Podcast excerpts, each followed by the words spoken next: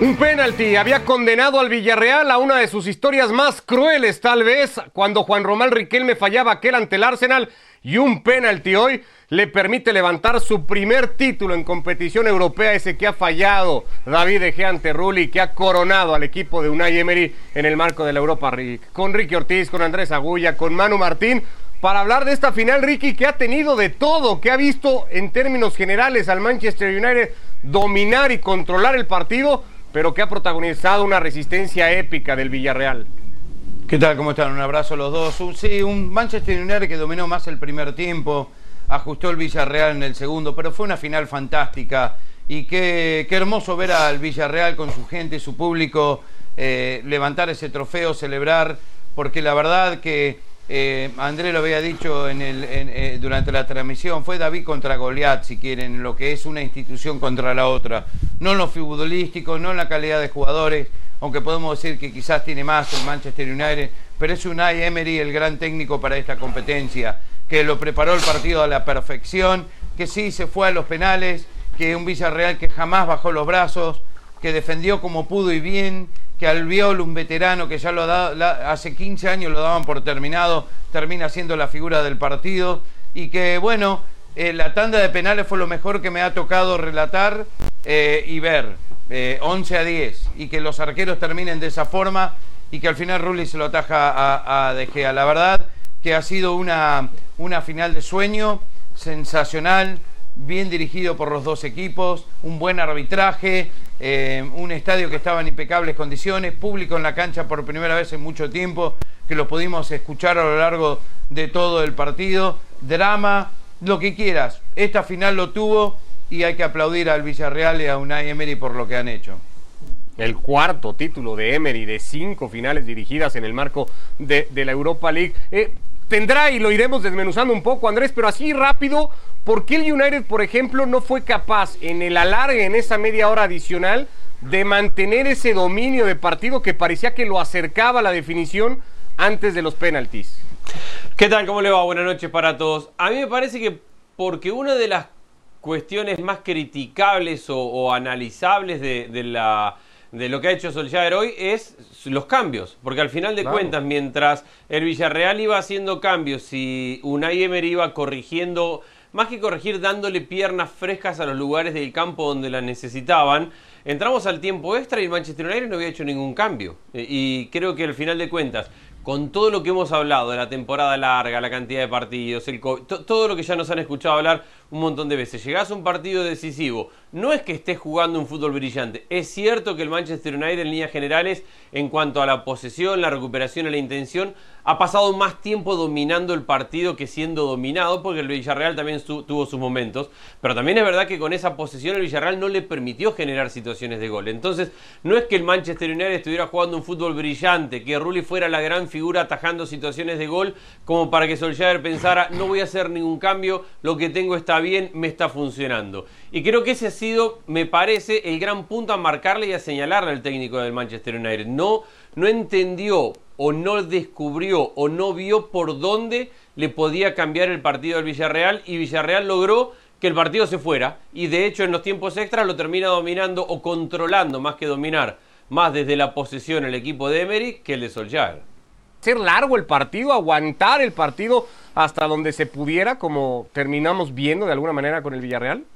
¿Qué tal? ¿Cómo están? Lo que me parece es que es inteligentísimo todo el trabajo que hace Unai Emery allí donde vaya y con los jugadores que tenga. No necesita balones de oro ni, ni top mundiales para conseguir los objetivos, y cuando los ha tenido, curiosamente, es cuando no le ha ido bien, si no recordemos lo que le pasó en el Paris Saint-Germain. Yo creo que Unai Emery lo primero que ha querido es quitarle la forma de juego a Solskjaer, es decir, eh, en lugar de eh, tener el balón el, el Villarreal y, y, y aprovecharse de ello el United por su forma de jugar, con la velocidad arriba, buscando a, a Cavani o a Rashford, ha dicho no, no, no, señores, quédense ustedes con la bola, nosotros ordenaditos atrás somos los que vamos a intentar controlar el partido sin el balón. Y eso le ha ido funcionando, es cierto, no era un juego brillante, no eh, merecía mucho más el Manchester United por momentos, pero el Villarreal, sabiendo sus carencias y sabiendo sus características, ha intentado aguantar. Luego nos hemos encontrado con lo que decía Andrés, eh, yo Solskjaer eh, durante toda la temporada le estamos viendo en la Premier que tampoco realiza demasiados cambios en una temporada tan complicada como esta. Eh, daba la sensación de que cuando se ha llegado a la prórroga, los cambios que ha hecho no los ha hecho por, por sentido del juego, sino buscando la tanda de penales y tener jugadores que fueran capaces de marcar esos penales, como se ha visto luego posteriormente. Por lo tanto, yo creo que el, el Villarreal, sobre todo en, en esa parte final del partido y en la prórroga, ha merecido y ha estado a punto incluso de marcar, pero estaba jugando frente al Manchester United, que no se nos olvide. Con lo cual yo creo que ha sido inteligente la puesta en escena de, de Emery y cómo ha ido evolucionando su equipo gracias a sus instrucciones también durante el partido. Eh, ¿en, en qué o en qué momento de, de, del partido, Ricky, eh, el juego cambia para el Manchester United y pasa de, de, de ser un dominador a, a, a darse cuenta que los penaltis a lo mejor ya no eran tan mala opción para el conjunto inglés? Eh, se cansaron. Eh, Rashford no terminó bien. Rashford y Greenwood no jugaron un buen partido. Sí fueron Shaw y, y Wan-Bissaka los laterales, lo que muestra que estaba muy bien parado atrás El, el, el Villarreal. Creo que eh, eh, el equipo se quedó sin piernas, eh, es cierto, sin hacer cambios eh, durante los noventa minutos. Creo que eso le pasa factura a Solskjaer, eh, eh, un equipo que al final Cavani, el gol que hace también es medio como un rebote en un compañero, en un defensor, en un compañero McTominay. Tampoco fue una jugada tan clara. Eh, Andrés, eh, por otro lado, eh, eh, el Villarreal que cambia de pronto, ¿no? Con, con el paso de los minutos. Es cierto que esos primeros minutos de partido le costaba incluso cruzar el medio campo, lo iban diciendo ustedes. El gol tampoco es que le cambie mucho, ¿no? La, la, la tónica de partido al conjunto de Unai Emery, porque nunca puede hacerse realmente de, del control del partido como uno hubiera supuesto iba a buscar.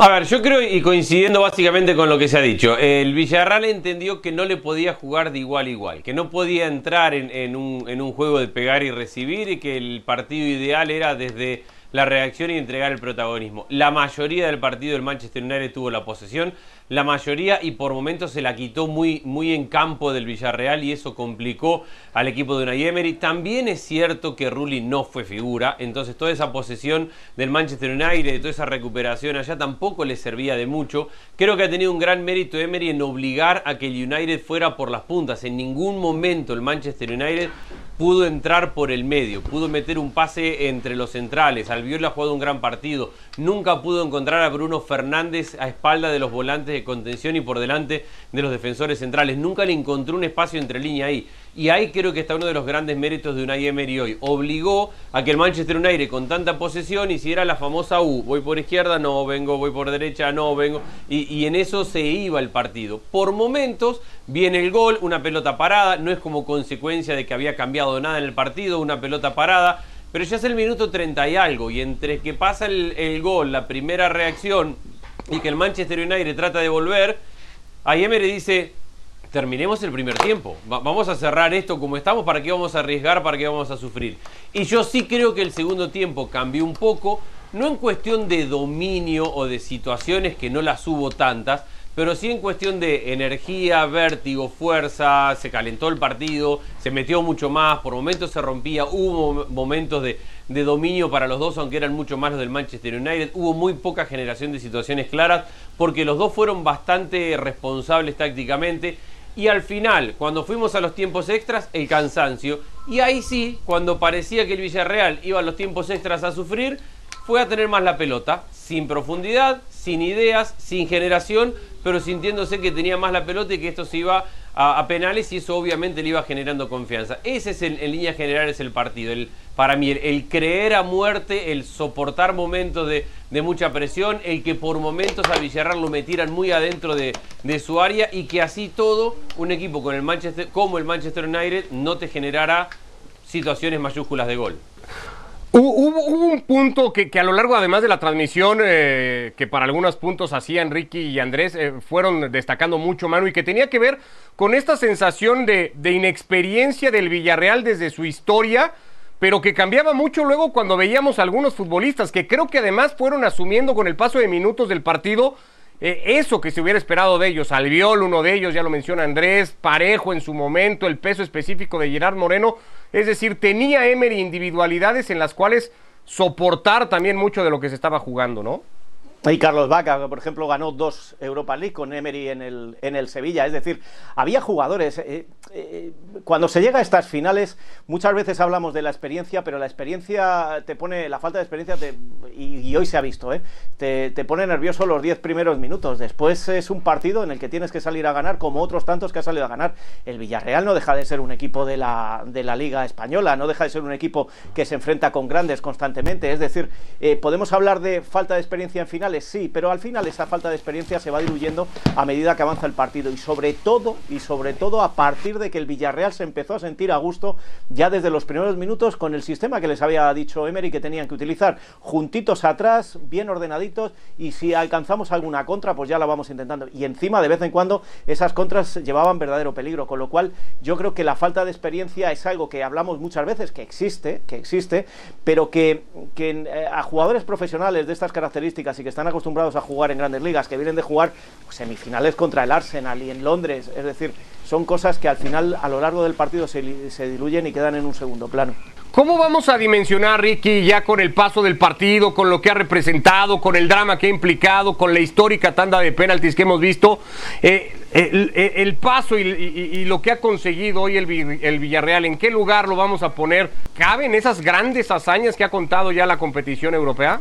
Sí, definitivamente, su primer título, un equipo que, que no clasifica ni siquiera Champions en, en su liga, lo hace a través de la Europa League, que, que baja un grande, sin grandes jugadores desde mi punto de vista, ustedes saben muy bien lo que, lo que pienso, no se olviden que Mourinho con mucho menos ganó la Europa League con este Manchester United y Solskjaer sigue sin ganar, pero esto, esto, esto es heroico porque eh, lo del Villarreal ya hace mucho, mucho, mucho tiempo...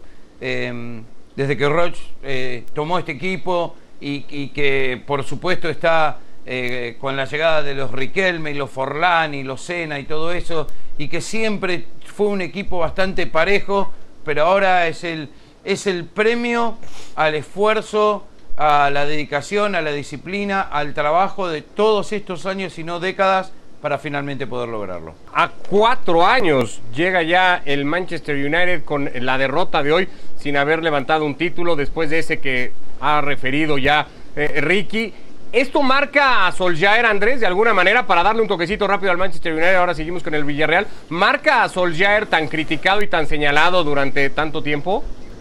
Yo creo que sí, porque yo creo que el Manchester United viene haciendo varias cosas mal por muchos años y que ahora llevaban un par de temporadas sin ganar títulos, y eso es grave para el Manchester United, pero una búsqueda de, de una identidad, y que Solskjaer se la había dado. En, en una Premier League tan competitiva como hemos hablado, donde hay grandes jugadores, donde hay grandes técnicos, donde hay grandes presupuestos, terminó segundo y tranquilo el cierre de la temporada, y eso no es un mérito menor. Y el equipo ha desarrollado una identidad de juego. Y para mí lo de hoy era una piedra fundamental. Si hoy el Manchester United ganaba un título, era este crecimiento que le venimos marcando, ratificarlo, ponerlo en una piedra y decir, bueno, acá ganamos y a partir de, de esta piedra es que vamos a construir el siguiente paso, que es ir a pelear por la Premier League, porque es verdad lo que dice Ricky todo el tiempo, el Manchester United tiene que pelear por la Premier League, tiene que pelear por la Champions, no por la Europa League. Pero todo lo bueno que venía construyendo con un plantel que es, en líneas generales, sumamente joven, el año de experiencia, el logro de una identidad, el cerrar tranquilo en la Premier League, el ganar un título si es que lo hubieran ganado, más un par de refuerzos le hubieran dado y una identidad fuerte para el año que viene. Ahora, al no ganarlo, así es el fútbol, pasás del otro lado, más allá de los veintidós penales. Es dos años trabajando con el Manchester United y perdés una final y no ganaste absolutamente nada. ¿Y de qué te alcanza eso? Entonces, para mí es tan, tan clave el ganar o no ganar para el Manchester United en este momento, como eso, como que era un momento donde solidificabas tu proyecto, o mañana lo veremos en la prensa de Inglaterra, va a empezar a generar muchas dudas porque ya sale Paul Scholes, por ejemplo, a decir, te ganó el séptimo de una liga española que ha tenido un año mediocre, no podés perder con el séptimo de la liga española, eso dice Paul Scholes. Imagínense lo que se viene mañana para Solskjaer y el Manchester United. Eso y peor aún... Eso refrenda Perdón, lo que Manu. Yo siempre digo, ¿no? Que para medir a las ligas hay que medirlas en este tipo de partidos. Así que si el séptimo le gana al segundo de la Premier League, a lo mejor es que estamos todavía totalmente sobrevalorando. De acuerdo. Mucho que totalmente de, de acuerdo. Dos equipos. Bueno, dos pero equipos también hay que medir las formas, ¿no? Acá lo hemos dicho muchas veces. Hay que ver cómo le gana también. eh, lo que ha hecho este equipo. Lleva toda la razón Andrés, y, y, y ahí están los casos, por ejemplo, del Real Madrid y del Barcelona, las crisis que entran cuando no ganan nada o otro tipo de equipos. Pero si ponemos ya, en pero... perspectiva de dónde viene este Manchester United, eh, no, no ha dejado de crecer con Solskjaer. Y lo ha perdido en el undécimo penalti, o en el vigésimo segundo penalti, como lo queramos ver, de una tanda de penales en la, eh, tras una prórroga, que es cierto que el planteamiento no ha sido bueno, que eh, lo de los cambios, el cansancio se ha acumulado y tal, pero yo creo que habría que ser un poco... Eh, entiendo, eh, entiendo, porque soy el que más exige a los grandes, pero entiendo también de dónde viene este equipo, y que acabe segundo y acabe finalista, y de la forma en que ha perdido una final europea, creo que todavía es para darle crédito y pensar que este equipo todavía va a crecer más. Yo también creo, no es que el séptimo de la Liga Española le haya pasado hoy por encima, lo ha superado en una tanda de penales. No, igual quiero dejar la, claro no, que esas no, son no. palabras de Paul Scholes, que, que yo no, no es mi pensamiento, no, no, no, lo que no, quiero no, transmitir lo entiendo, lo entiendo, pero, es que si pero Paul sería muy Scholes injusto que así, la crítica inglesa se le, se le vaya encima a Solskjaer, creía no, no, yo no por es el injusto. O sea, el Manchester United tiene que competir por la Champions League, que es la, la Europa League, quedó eliminado en, en, en fase de grupo de Champions. Eh, este equipo eh, no, no está ni a la sombra de lo que fue con Ferguson, ni mucho menos de, de todos los años gloriosos. Está a años luz. Por eso decimos eh, no. que hay que mirar de dónde chao, viene. Chao Solskjaer y chao mitad de este equipo. Pero eso no lo pudo hacer ni o sea, tampoco, tampoco Mourinho, Ricky. Tampoco lo pudo y... hacer Mourinho. Tampoco lo acercó Mourinho a ese nivel sí, sí, de Ferguson. Sí, sí, sí. Pues, Mourinho o sea... también terminó segundo y terminó ganando cuatro títulos con este equipo con cuatrocientos no, millones de euros no, menos. No, pero bueno, pero, no, no pero el tema es... El tema es que hace muchos años que está muy mal este Manchester United. Está terrible este Manchester United. Eh, no, no puede competir por la Premier porque no lo va a alcanzar pero a, a, al Manchester otros, City en mucho Ricky. tiempo. Y el Liverpool donde se recomponga, chao. El Chelsea lo mismo. O sea, olvídate. Y Champions, mucho menos. Mucho menos. Está años luz de lo que tiene que ser este, este Manchester United. Sí, pero, hoy pierdo por penales, todo lo que vos quieras. Esto es Europa League, por favor. Que hay que valorar ¿Perdón? de dónde viene, Ricky. Que es un caso similar al del Inter y el Milan. De dónde venían y qué han hecho esta temporada. Ha sido y bueno, han sido un desastre. No, pero hay una diferencia. Ha sido un desastre. Ver, el Inter ahora un poco mejor. El Inter un poco Hay una mejor. realidad, y es que podemos debatir eternamente sobre lo que tiene o deja de tener el Manchester United, pero no le ha faltado inversión. En los últimos años, que ha invertido mal, que ha elegido mal sí, los jugadores, que... que, hay, que se ha equivocado, que, to, todo eso es verdad, pero que ha invertido, ha invertido, no, no pasa como otros clubes que no tienen un centavo, que se quiebran, que no tienen dueño, que el dueño cambia de, de nombre, que, la, que el dueño no pagó el préstamo y entonces el, el grupo que le había prestado se queda con el club. Acá hay, un, acá claro. hay una, una sociedad que ha invertido mucho dinero y que lo ha invertido muy mal, en eso estamos de acuerdo. Yo Todos. también creo que con una inversión tan mala... Ahí estoy un poco en el medio, hay un plantel muy joven sobre lo cual construir. No se le puede pedir a este grupo de jugadores de veinte años que rindan como si fueran en su mejor momento Cristiano Ronaldo, Wayne Rooney, Paul Scholes y, y todo lo que era el, el Manchester United de Sir Alex Ferguson. Es injusto con este grupo de, de jugadores que no tienen la culpa que el equipo haya invertido mal, que el, que el presidente haya tomado malas decisiones y que hayan tirado la plata. A la reacción de Paul Scholes le van a seguir un montón seguramente mañana, como ya citaba Andrés, porque hoy se han dado dos noticias que ponen en la palestra y ponen en las opciones de equipos que puedan salir a buscar técnicos a dos que van a estar realmente cotizados. Se acaba de confirmar, Manu, en España, que Zinedine Zidane acaba de comunicarle al Real Madrid que no sigue, que no cumple el año de contrato, y horas antes se había anunciado la rescisión de contrato por mutuo acuerdo de Antonio Conte con el Inter de Milán. Lo de Zidane confirmado ya a estas horas, ¿verdad, Manu? Bueno, confirmado, confirmado, hasta que el Real Madrid no lo diga, no. Pero confirmado lo venimos confirmando casi desde el mes de noviembre, diciembre, cuando dijimos que Zidane acababa la temporada y no seguía. Le ha hecho un favor a Florentino Pérez, es una marcha de conveniencia, ni uno quiere seguir y el otro no quería que el otro siguiera, por mucho que se haya estado diciendo que trataba de convencerle. Incluso esta mañana desde el propio Real Madrid me decían que seguían intentando convencerle eh, José Ángel Sánchez y Florentino Pérez, no era así. Y luego resulta muy curioso lo de Zinedine Zidane. Bueno, a, a mí me ha chocado que la noticia haya salido en plena tanda de penales, lo que a mí me ha destrozado la tanda de penales más emocionantes de la historia de la Europa League, porque ya estábamos a otra cosa. Pero eh, eh, resulta curioso que ayer Benzema y hoy Kroos, los dos decían que no se iba a marchar, que si a ellos no se lo había dicho, uno porque era mi hermano y el otro porque era mi padre, no eh, era imposible que se marchara. Es decir, Zidane ha, ha acabado dejando un poco en ridículo también a sus jugadores cuando ya tenía la decisión tomada desde la semana pasada. Hay algunos medios, el diario AS en concreto, que afirma que eh, se lo dijo a Florentino antes del final de Liga y Florentino le pidió acabar la jornada y quizá, quizá le pidió tiempo para que no sucediera lo que en el año dieciocho, cuando anuncia que se marcha, se quedan en fuera de juego y tardan unas semanas hasta que se filtra lo de Lopetegui justo antes de empezar el Mundial. Ahora da la sensación de que lo que le pidió Florentino es: dame una semana, cierro el técnico que te va a sustituir y aquí acabamos de una manera rápida. Vamos a ver lo que pasa. En principio, eh, lo que a mí me llega, porque el Real Madrid está opacado totalmente esta noche, pero a mí lo que me llega desde dentro es que mañana se va a hacer oficial lo de Zidane y que no descartemos que incluso esta semana el Real Madrid pueda tener nuevo técnico.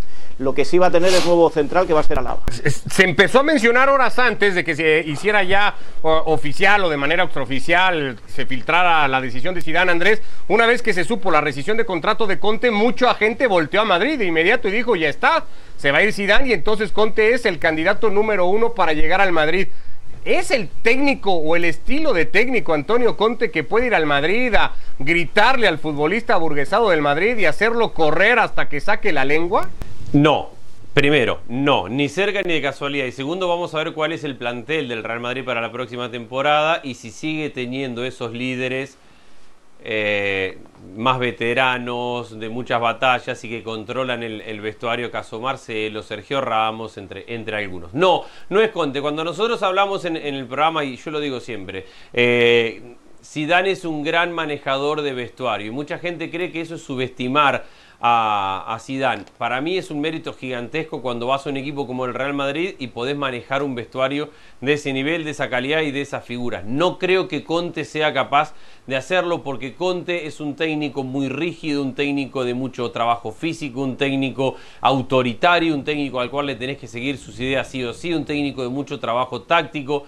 Y el Real Madrid, el jugador del Real Madrid no, no le gusta ese tipo de disciplina interna. No lo veo a Conte como técnico del Real Madrid y me parece que, que son candidatos a una explosión inmediata. Salvando la distancia le pasó a Rafa Benítez y Conte es peor que Rafa Benítez en ese aspecto, porque no solamente que es muy táctico, sino que además es muy caprichoso y muy cabeza dura en sus decisiones. Y otra cosa, Conte requiere en sus proyectos de poder absoluto. Si él no tiene el control y el poder absoluto, no le gusta, no está cómodo. De hecho, por eso se va del Inter, entre otras cosas, y el Real Madrid no le va a dar ese poder absoluto. Lo veo mucho más a Allegri, aunque también suena en la Juventus, pero si hablamos únicamente de perfil, lo veo más a Allegri, porque Allegri es el, el, la mitad. Es un técnico que tácticamente te da muchas soluciones, pero que está acostumbrado a manejar planteles con estrellas, con figuras, a escuchar al dueño, a que, al, a que el presidente te trae un jugador y tenés que ver cómo ponerlo, a manejar esa relación que tiene o que ha tenido por muchos años con,